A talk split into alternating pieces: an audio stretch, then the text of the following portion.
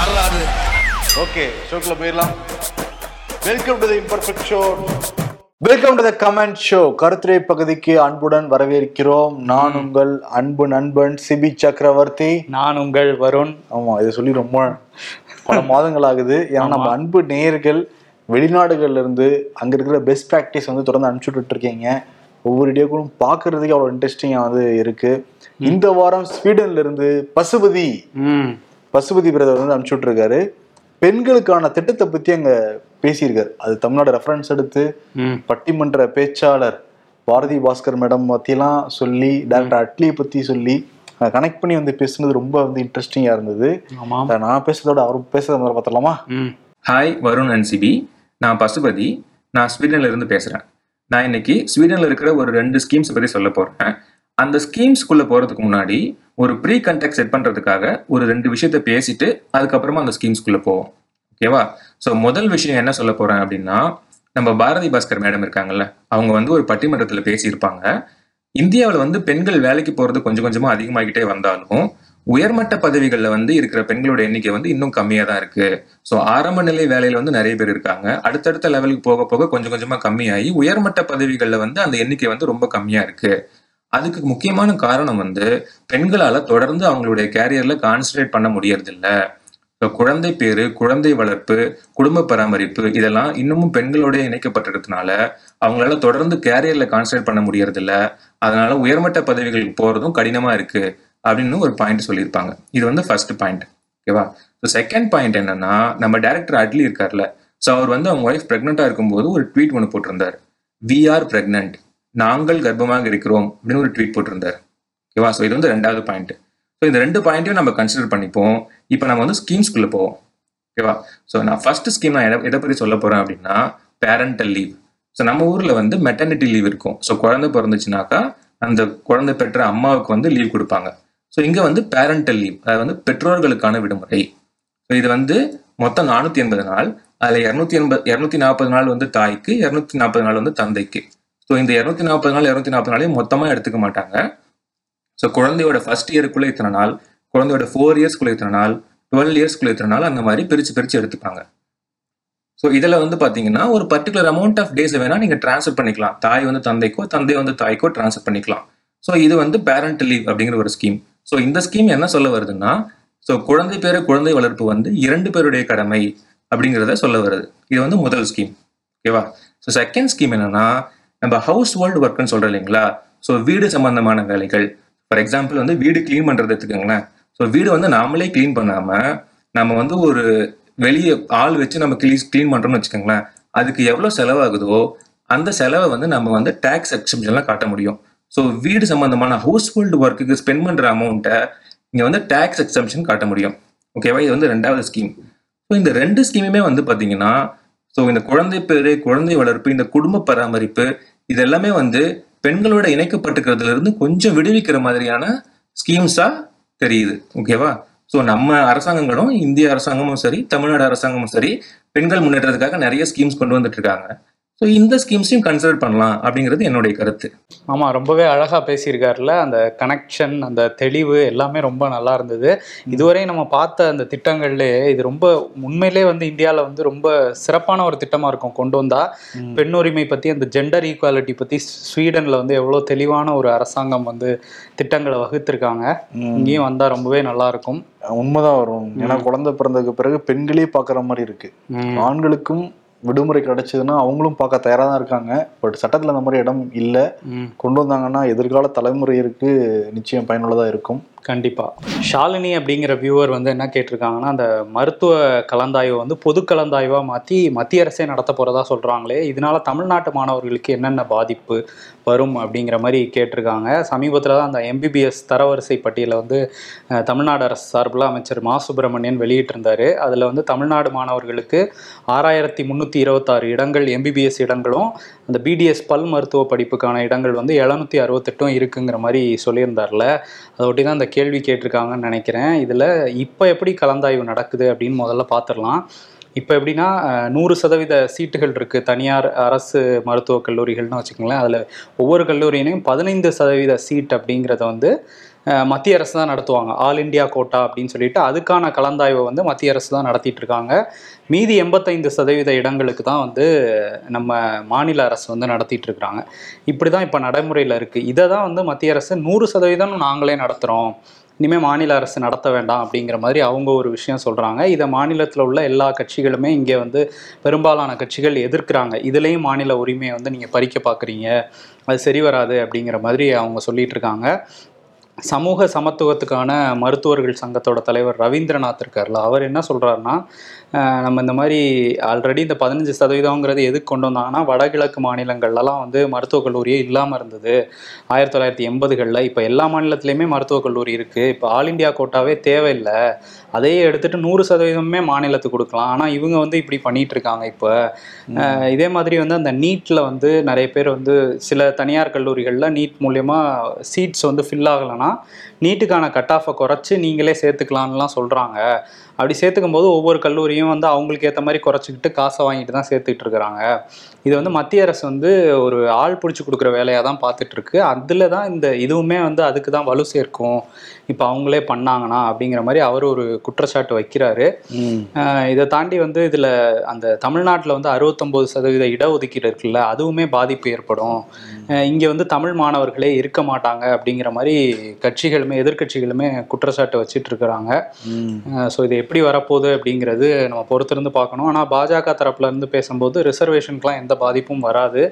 அதே நேரத்தில் வந்து deemed university all India quota மாநில கோட்டான்னு எந்த கோட்டாவில் வேணால் எந்த மாநிலத்திலேருந்து வேணால் மாணவர்கள் வந்து இடத்த வந்து செலக்ட் பண்ணிக்கலாம். அப்படிங்கும்போது அது அதிக வாய்ப்பை தான் ஏற்படுத்தி தரும்னு அவங்க சைடில் ஒரு பாயிண்ட் சொல்கிறாங்க ஸோ பொதுவாக பார்க்கும்போது தமிழ்நாட்டு மாணவர்களும் ஒரு பாதிப்பை ஏற்படுத்தும் தான் மருத்துவ சங்கங்களும் இங்கே உள்ள கட்சிகளும் சொல்லிக்கிட்டு இருக்கிறாங்க. ஆனால் வந்து அதை மத்திய அரசு கொண்டு வந்தோ தீருவோம் அப்படிங்கிற முடிவில் தான் இருக்கிறாங்க. ஸோ வந்ததுக்கப்புறம் தான் அது நம்ம பார்க்க முடியும். எப்படி பண்ணுறாங்கன்ட்டு இல்லை தமிழ்நாடு அரசு கோர்ட்டில் போய் நாங்கள் இதை எதிர்கொள்வோங்கிற மாதிரி முடிவுலையும் இருக்கதா சொல்கிறாங்க ஸோ எல்லாத்தையும் பார்க்கணும். பொறுத்திருந்தான் லஞ்சம் கொடுத்தால் என்ன தண்டனை? அமலின் டேவிட் அப்படிங்கிற நேர் வந்து கேட்டிருக்காரு. ஏன்னா போன வாரம் வந்து லஞ்சம் வாங்குபவர்களை எப்படி பிடித்து கொடுப்பதுன்னே வந்து போட்டிருந்தோம். நிறைய பேர் நல்ல ரெஸ்பான்ஸ் எல்லாம் இருந்தது அந்த வீடியோவுக்கு. அதனால சரி லஞ்சம் வாங்குறவங்க போட்டிருந்தீங்க. லஞ்சம் கொடுக்குறவங்களையும் பிடிச்சி கொடுக்கணும்ல. அதுக்கு என்ன அதுக்கு என்ன சட்டத்துல அப்படின்னு பாக்குறப்ப அவங்களுக்கும் தண்டனை உண்டு. மூணுல இருந்து ஏழு ஆண்டுகள் கொடுக்கலாம். அபராதமும் வந்து நீதிமன்றம் வந்து விதிக்கலாம். ஓகே. ஆனா இது ரொம்ப ரொம்ப ரேரான கேஸ். ஏன்னா அரசாங்க அதிகாரிகள் பல அரசாங்க அதிகாரிகள் நேர்மையோடையும் பணியாற்றிட்டு இருக்காங்க. சரிங்களா? இப்போ யாராவது லஞ்சம் கொடுக்க வராங்கன்னா டேரக்டா போய் லஞ்சம்லாம் கொடுக்க மாட்டாங்க. ஏதாவது தேவைப்படுறவங்க சர்டிஃபிகேட் தேவைப்படுறவங்க இல்லை இடமாற்றம் எது வேணாலும் லஞ்சம் கொடுக்குற என்ன சொல்லுவாங்கன்னா அந்த அதிகாரி கிட்ட என்ன செலவானாலும் பார்த்துக்கலாம் அப்படிங்கிற அந்த வார்த்தையை சொல்றப்பவே நேர்மையான இதில் இடத்த காலி பண்ணு. யார்கிட்ட என்ன பேசிட்டு இருக்கீங்கன்னு சொல்லிடுவாங்க. அதனால அது வாய்ப்பே இல்லை. அப்படி லஞ்சம் கொடுக்குறவங்கள பிடிச்சி கொடுக்கணும்னா அரசாங்க அதிகாரி கையில தான் அது இருக்கு. ம் அது ரொம்ப ரொம்ப ரேரான ஒரு கேஸ். ஆமாம் சில அரசாங்க அதிகாரிகள் வந்து முக்கியமான பேப்பர் இல்லை அப்படின்ட்டு ரிஜெக்ட் பண்ணுவாங்க. இந்தியன் படத்தில் செந்தில் சொல்கிற மாதிரி. அது என்ன பேப்பருங்கிறது அவங்களுக்கு தெரியும். பட் ஆனால் கொடுக்கவும் கூடாது வாங்கவும் கூடாதுன்னு தான் சட்டம் சொல்லுது. ஆமா ஆமா ஆமா. ம். யாரும் கொடுக்கவும் கொடுக்காதீங்க வாங்கவும் வாங்காதீங்க. இந்தியாவில் வந்து மின் வாகனங்கள் வாங்குறதுல மக்கள் பெருசாக ஆர்வம் காட்டலையே அப்படிங்கிற மாதிரி ஒரு கேள்வியை வந்து பரணி ராஜேந்திரன் கேட்டிருக்காரு. ஆமா அந்த கேள்வி ரொம்ப இன்ட்ரெஸ்டிங் ஆச்சு ஏன்னா நம்ம வாகனத்தை பத்தி எல்லாம் பெருசா பேசுறதே கிடையாது. அதனால நிச்சயம் பதில் தெரிஞ்சுக்கணும்னு சொல்லிட்டு மோட்டார் விடன் டீம் கூட நான் வந்து செக் பண்ணேன். ஓகே. இந்தியால நாளுக்கு நாள் அந்த ஈவி ம். மின் வாகனங்கள் ப்ரொடக்ஷனும் சரி சேலும் சரி அதிகரிச்சுட்டு தான் இருக்கு. அந்த ஸ்டாட்டிஸ்டிக்ஸை பார்க்குறப்பே தெரியுது. அப்படி மேலே வந்து போய்கிட்டு தான் இருக்கு. ம். இந்த ஈவி வெஹிக்கிள் வந்து பார்க்குறப்ப இன்ஜின் கிடையாது புகை கிடையாது சத்தம் கிடையாது சத்தம் புகை இல்லாதனாலே வந்து ஹீட்டும் வந்து கிடையாதுன்னு தான் வந்து இருக்கு. ஆனா பாதுகாப்பு அம்சங்கள் நிறையாவே இருக்கு இன்டர்நேஷனல் ஸ்டாண்டர்ட்ஸ் நிறையாவே இருக்கு. அதை வச்சு தான் இந்த மின் வாகனங்கள் வந்து தயாரிக்கவும் படுது. ஆனா புகை இல்லை அப்படின்னு நம்ம சொன்னா கூட புகை இருக்கு. அது என்ன மேட்டர்னா எப்படி வந்து எலக்ட்ரிக் வந்து உற்பத்தி பண்றாங்க? நிலக்கரி மூலமா தானே உற்பத்தி பண்றாங்க? இப்ப சென்னையிலயோ டெல்லியிலயோ அந்த வாகனம் பயன்படுத்துறப்ப நமக்கு வந்து புகை வராதே ஒழிய அது தயாரிக்கிற இடத்துல புகை அதிகமா தான் இருக்கும். ஓகே. இப்ப நெய்வேலியில தயாரிச்சாங்கன்னா நிலக்கரி அந்த பண்ற இடத்துல புகை அதிகமா தான் இருக்கும் அதுல. அந்த இடத்த மட்டும் புகையை வந்து அந்த இடத்த மட்டும் தான் மாற்றம் செய்யணும் அப்படின்னு சொல்லிட்டு வந்து குறிப்பிடுறாங்க. ஓகே. இதுல இன்னொரு விஷயம் என்னன்னா இந்தியாவை பொறுத்த வரைக்கும் முதல்ல பெட்ரோல் வெஹிக்கிள் தான் அதிகமா சேல் ஆகிட்டு இருக்கு. ரெண்டாவது டீசல் மூணாவது தான் அந்த ஈவி வந்து இதாகிட்டு இருக்கு. இப்ப டீசல் கொஞ்சம் கொஞ்சமா பல கம்பெனியும் தவிர்த்துட்டு இருக்காங்க. இப்ப மாருதியில எடுத்துக்கிட்டீங்கன்னா ஒரு டீசல் வெஹிக்கிள் கூட கிடையாது. ஹோண்டால ஒரு டீசல் வெஹிக்கிளோட வந்து கிடையாது. இப்ப இதே பெஸ்ட் இவி வெஹிக்கிள்னு பாக்குறப்ப உலக அளவுல டெஸ்லா தான். இந்தியாவை பொறுத்த வரைக்கும் கியா இவி சிக்ஸ் அப்படின்னு வந்து சொல்றாங்க. அஹ் இப்ப இந்தியாவை பொறுத்த வரைக்கும் ஸ்பேர் பார்ட்ஸ் காருடைய ஸ்பேர் பார்ட்ஸ் வந்து நிறைய நிறைய தான் தயாரிக்கிறாங்க. ஆனா அந்த பேட்டரி தொழில்நுட்பமும் சரி அந்த பேட்டரி தயாரிக்கிறதும் சரி இந்தியாவில் ரொம்ப ரொம்ப குறைவு. அதை வெளிநாடுகள்ல இருந்து வாங்க வேண்டியதா இருக்கு. அதனால இங்க கொஞ்சம் ப்ரொடக்ஷன் கம்மியா இருக்கு. ஆனா ஸ்பேர் பார்ட்ஸ்ல வந்து இந்தியா தன்னிறைவு அடைஞ்சிடுச்சுன்னு வந்து சொல்றாங்க. இப்போ இந்தியாவில் கார் தயாரிக்கிற கம்பெனிகளுக்கு ஒரு நூறு ஸ்பேர் பார்ட்ஸ் தேவைப்படுதுன்னா தமிழ்நாட்டுல இருந்து முப்பத்தஞ்சு ஸ்பேர் பார்ட்ஸ் வந்து தயாரிச்சு அனுப்புறோம். முப்பத்தஞ்சு பர்சன்ட் ஓ. அதே மாதிரி பல துறைமுகங்கள் இருக்கு இந்தியாவில்.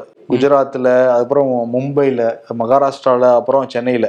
இப்போ அதிகமாக ஏற்றுமதி எந்த துறைமுகத்திலிருந்து செய்யப்படுதுன்னா சென்னையில் தான் வந்து செய்யப்படுது. நிறைய பெருமைகள் தமிழ்நாட்டிற்கு இந்த ஆட்டோமொபைல் இண்டஸ்ட்ரியை பொறுத்த வரைக்கும். இதுல வந்து இன்னொன்று இது இப்போ கார் கம்பெனியில் என்ன பண்றாங்கன்னா பான் எலக்ட்ரிக்னு சொல்றாங்க. ஆரம்பிக்கிறப்பவே இது வந்து எலக்ட்ரிக் கார் தான் சொல்லிட்டு அதுக்கு தகுந்த மாதிரி டிசைன் பண்றது. இன்னொன்று வந்து கன்வெர்ட் எலக்ட்ரிக் அப்படின்னு சொல்றாங்க. இப்போ ஏதோ ஒரு மாடல் இருக்குன்னா அது இன்ஜினை மட்டும் தூக்கிட்டு அதுல வந்து எலக்ட்ரிக் வந்து பொறுத்துறது.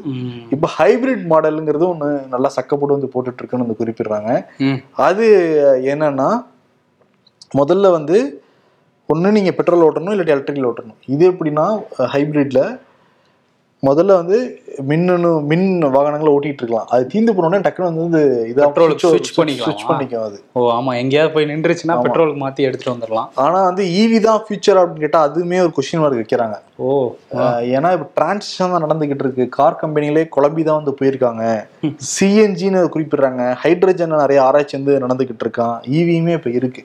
ஒரு ஆட்டோமொபைல் இண்டஸ்ட்ரி ஒரு டிரான்சாக்ஷன் பீரியட்லாம் இருக்கு அப்படிங்கிறத வந்து சொல்றாங்க. ம். பட் எலக்ட்ரிக் வாகனங்கள்ல நார்மலான வாகனத்தை விட எலக்ட்ரிக் வாகனம் வந்து ஒரு மூணு லட்சம் நாலு லட்சம் ரொம்ப அதிகம் அப்படின்னு வந்து குறிப்பிடுறாங்க. விலை. ஆனா வந்து என்னன்னா இப்போ நீங்க வந்து பெட்ரோல் டீசல் ஓட்டுறப்ப ஒரு கிலோமீட்டருக்கு உங்களுக்கு எட்டு ரூபால இருந்து பத்து ரூபா வரைக்கும் செலவாகுமா. பட் இதே வந்து எலக்ட்ரிக் வெஹிக்கிள்ல ஒரு ரூபாய் குறைவா தான் வந்து செலவாகுமா?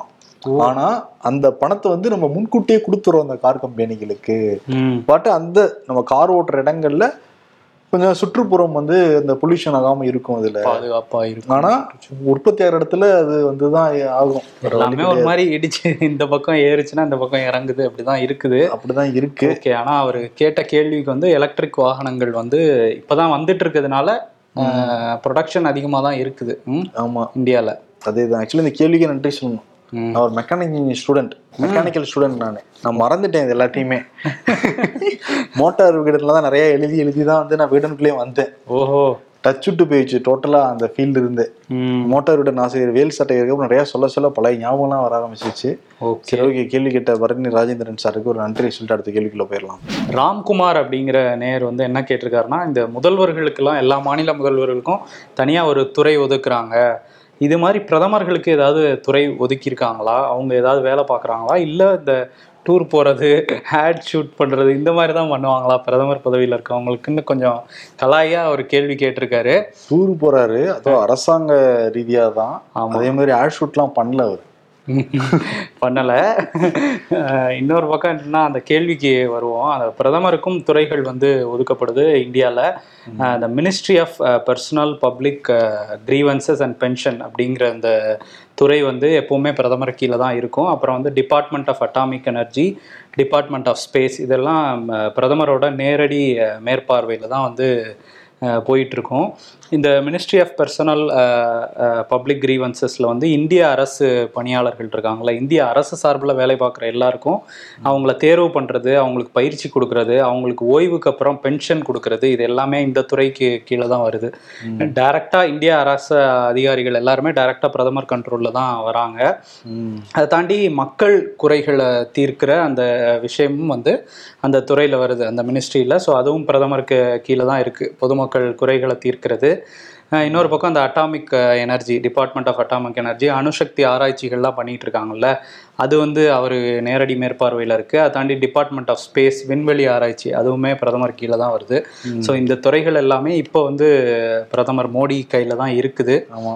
அதே மாதிரி வந்தே பாரத் ரயில் இருந்துச்சுன்னா கொடி அசைக்கிறா அந்த வேலையும் வந்து சேர்த்தே பார்த்துக்கிட்டு இருக்காரு.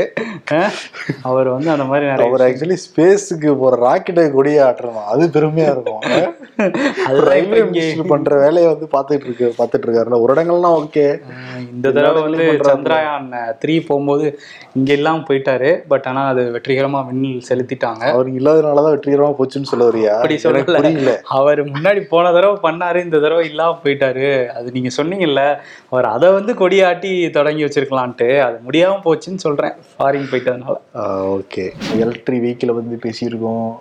அப்புறம் வந்து பிரதமரை பத்தி பேசியிருக்கோம். பிரதமர் பத்தி பேசியிருக்கோம். ஆமா இன்னொன்னு பொது கலந்தாய்வை பத்தி பேசியிருக்கிறோம். பெண்கள் முன்னேற்றத்தை பத்தி பேசியிருக்கோம். நம்ம பேசல. ஸ்வீடன்ல பேசியிருந்தாரு ஸ்வீடன்ல இருந்து நமக்காக. இந்த மாதிரி வெளிநாடு நேயர்கள் அங்க இருக்கிற பெஸ்ட் ப்ராக்டிஸ் இல்லை நீங்க பார்த்தது கெட்டது எதா இருந்தாலும் சரி தரவுகளோட கரெக்டாக இருந்துச்சுன்னா நீங்க வந்து பேசி எங்களுக்கு அனுப்பிச்சுடுங்க அடுத்த வாரம் சந்திப்போம். நன்றி வணக்கம். நன்றி.